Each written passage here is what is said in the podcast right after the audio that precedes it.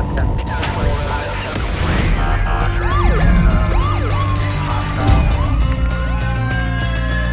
training to be a street cop? All right, on my way home from the Harrisburg, Pennsylvania area. Great day of training today. Danny Foster rolls out his first class. Um, real good group of guys and girls. I get to meet in the class. We did a small class for everybody. Danny's classes are scheduled. Uh, I believe October 24th is on the map already for um, Easton, PA. Pat Lenny's put that one together. But uh, interesting topic comes up in class, and I've been asked this several times. I don't know if I've ever done a video to address this, and that's the use of a a dog that sniffs for explosives to sniff cars, right? Would that be enough to establish probable cause? And let me explain this to you and break it down to you why it's no good. Uh, if you have a different perspective or opinion, or you have some kind of legal documentation that says otherwise, I'm certainly open and privy to listening to it, uh, and I would change this video. But right now, I don't know of any personal case law that regards the smell of a vehicle for for uh, by a bomb sniffing trained bomb sniffing dog for the presence of explosives or gunpowder or a gun would ever fly in court. Here's why. Let me reverse it for a second and go into a canine that sniffs for the odor of narcotics. These dogs are trained to detect substances that are considered per se illegal.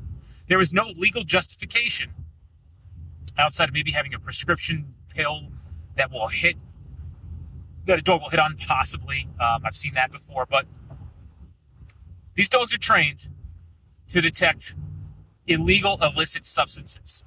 So when they detect those illicit, illicit illegal substances, the actual constructive possession or the possession of them is triggers probable cause because you're not allowed to have it. You are not allowed to have it. You cannot have cocaine, heroin, methamphetamine, marijuana. Some states get marijuana, but let's talk about those first three. you're not allowed to permit, uh, not permitted by law to obtain or possess that. So what does that mean? Why are you telling us this first, Dennis? Well, the answer is this. If a narcotic, I'm sorry, if a, if a bomb dog is trained to smell things like guns or narcotics, see, the problem is a gun, bullets, narcotics, fireworks, they're all not illegal. So there are legal times where people are allowed to possess a handgun or fireworks. And the, and the question asked the was, what if you have a felon stopped and then your bomb smelling dog indicates the presence of gunpowder or some kind of explosive chemical in the car? Well, is a felon allowed to have fireworks? Right? Will a dog hit on those little snappy things or sparklers? And I've asked this to canine guys, and I don't know the per se answer for everybody, but the bomb handling canine guys that I've talked to said, yeah, it will. It will detect fireworks as an explosive. So that's why you can never establish what the dog is smelling is per se illegal. Because a lot of these substances are legal. That a bomb smelling dog is sniffing. Okay? Changes a little bit when you're talking about safety and exigency. Those dogs' primary purpose are to for safety. They're to safeguard people from explosive devices. Maybe an abandoned bag, but generally they don't sniff. They don't sniff cars. Maybe you have suspicion of a bomb in a car. The dog gives an alert, and we're going to take that exigency circumstance with a lot of other things into account to to search that vehicle for a possible bomb. Right? Maybe you've got some kind of um, you know a lot of intel, whatever it may be. But generally, on a cold stop or working in an urban environment and sniffing cars with a bomb sniffing dog to try to get them to indicate for the odor of gunpowder is not going to suffice.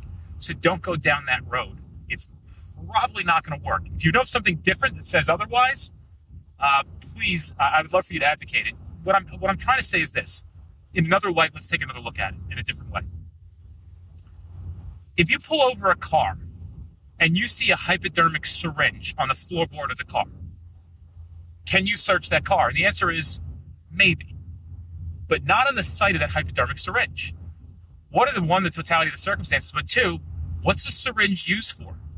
Can you go to Walgreens or CVS or Duane Reade or whatever you have, present identification, and the pharmacist can sell anybody 18 years of age or older a with proper identification a quantity of 10 or fewer of these hypodermic syringes? And the answer is yes. So it is not a per se illegal item, although we believe that it is when we see it. Oh, Now you see that syringe and you see a spoon next to it. Well, the spoon's obviously going to trigger it, but when you say to that person, "Hey, I see you have that hypodermic syringe in there. What is it used for?" If they say, "I'm diabetic," and it's true, do you get to search the car? No, it's a legally prescribed or legally purchased and legally used hypodermic syringe. Now, if the person says, "I use it to shoot heroin," now you get to search the car. And depending on your state's st- rules, you've got to see how far that'll allow you to search. Some states are saying that's a small amount, that's users type of paraphernalia, wouldn't authorize you to go to the trunk of the car. Some states said you got the whole car. So you have to know what your case law says that allows you to search and how far you can go. So that's what I'm explaining here.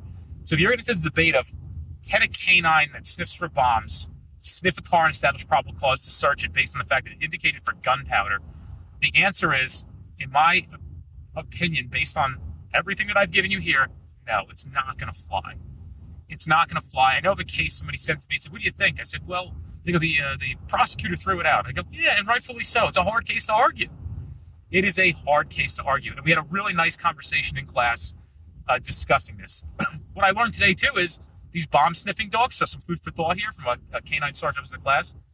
They're using them when somebody discards a weapon, like into a bush or like into a wooded area. They're taking those bomb sniffing dogs and letting them sniff these open areas to try to help locate those guns. And they said they're having a lot of success with that. So if you run into a situation or a circumstance, I don't know, I don't per- have personal experience with it, but this this uh, supervisor, this canine unit said, yeah, no, we do it all the time. It works. It works really well. Find yourself in a circumstance where somebody discards a weapon, a firearm, and you can't find it. It may not be a bad idea to try to locate a bomb sniffing dog to come and assist you in the tracking of that weapon. The probable cause, you're looking for a gun. We're not, there's a whole different scenario. Just what's another use? Now we're on to another use for a bomb sniffing dog besides sniffing bombs. That being said, hopefully you found some value in this video today. Hopefully it quelled and solved some debates that are commonly passed back and forth. And if anything I ever do for you guys, reach out to me here. You can send me a PM. You know, I get back to you pretty quickly if I have some time. Um, check out streetcoptraining.com. I'll see you.